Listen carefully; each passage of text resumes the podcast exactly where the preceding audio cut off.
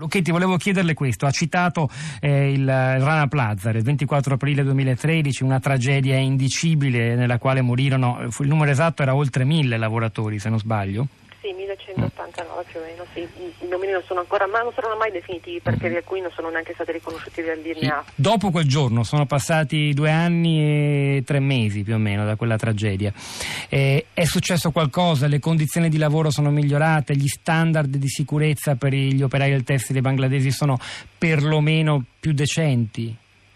Anche qui risposta difficile, provo a essere sintetica. Intanto eh, a seguito di quella tragedia quello che ottenemmo molto, di molto importante di storico furono due accordi, uno sul risarcimento delle vittime che abbiamo ultimato l'anno scorso grazie a una campagna di pressione internazionale durata appunto quasi tre anni, una cosa incredibile per ottenere 30 milioni di dollari per il risarcimento di tutte le vittime di quella tragedia in base alle convenzioni ILO, una cosa che non era mai accaduta prima, questo lo voglio ricordare ma soprattutto c'è un accordo che è tuttora in vigore, quello sulla sicurezza e sulla prevenzione degli incendi, per la stabilità delle imprese, delle, delle, proprio delle fabbriche, perché Rana Plaza, ricordo, crollò sotto il peso di nove piani, di cui alcuni costruiti illegalmente.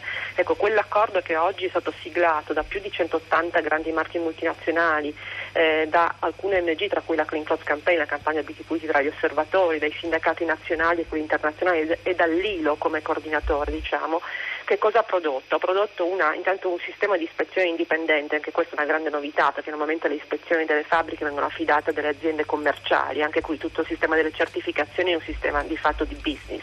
Quello che noi abbiamo ottenuto è un accordo in cui la, la, la, il sistema di controllo, diciamo, di monitoraggio è affidato un, a un gruppo di auditor indipendenti, ingegneri, che sta portando avanti questo tipo di ispezioni e abbiamo ottenuto un'altra cosa importante, cioè che queste ispezioni, i risultati e le misure di diciamo, di miglioramento per mettere in sicurezza le fabbriche vengono pubblicate tutte su un sito che è pubblico, voi potete andare a controllare, che racconta passo dopo passo quello che succede. Sono circa 2.000 le fabbriche coperte da questo accordo. Ora la domanda è, è migliorato qualcosa sì o no? È difficile dirlo, sicuramente questo tipo di accordi, come quello che abbiamo siglato dopo un anno e mezzo di campagna su Rana Plaza, ha portato a, un, a una consapevolezza importante che occorrono dei sistemi di regolamentazione del capitalismo e delle, delle, dell'economia in, paesi, in, tutti i paesi, in tutto il mondo. Questo accordo è importante perché è vincolante per le imprese che lo hanno firmato, che sono obbligate le imprese multinazionali ad assicurarsi che i loro fornitori lavorino in condizioni di sicurezza. E questo tipo di accordi, che si chiamano multi-stakeholder perché raccolgono attorno a un tavolo diversi attori della società civile, il sindacato, i governi, l'ILO e le stesse imprese, sono secondo me un po' una, dire, una una, un modello che dovremmo cominciare a ipotizzare come un modello da seguire più strutturale e strutturato che riporta in auge il tema delle regole.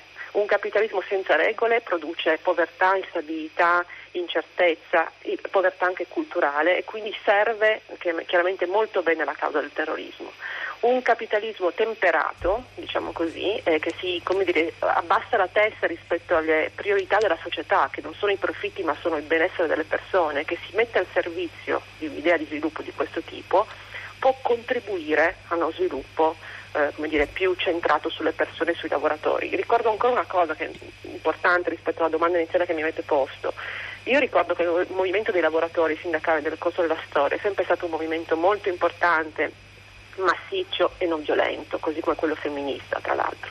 Ecco, voglio ricordare questo, questo tipo di accordi, il percorso che noi facciamo con i nostri partner, sindacalisti, ONG e anche, e anche organizzazioni della società civile in Bangladesh, è proprio un percorso che testimonia di nuovo e ancora quanto sia importante mettere al centro i lavoratori nell'emancipazione dei luoghi e dell'economia e delle fabbriche naturalmente. Un movimento del lavoro, dei lavoratori libero e autodeterminato non può che contribuire a una crescita democratica del, paese, del proprio paese. In questo senso io credo che quello che noi facciamo nel nostro piccolo cerchiamo di contribuire con la campagna sia un segnale importante perché va in quella direzione, che è esattamente quella opposta alle elite borghesi che invece sono quelle che sono state scoperte appunto, e non è una novità questa, che invece vengono, vengono dire, governano e manipolano questo tipo di azioni barbariche e barbare che ne abbiamo visto attraverso gli attentati degli ultimi giorni. Ecco. Il movimento operaio è una storia gloriosa e importante perché va invece nella direzione di un'emancipazione non violenta, massiccia, popolare, radicale dal basso della società, è questo di cui abbiamo bisogno.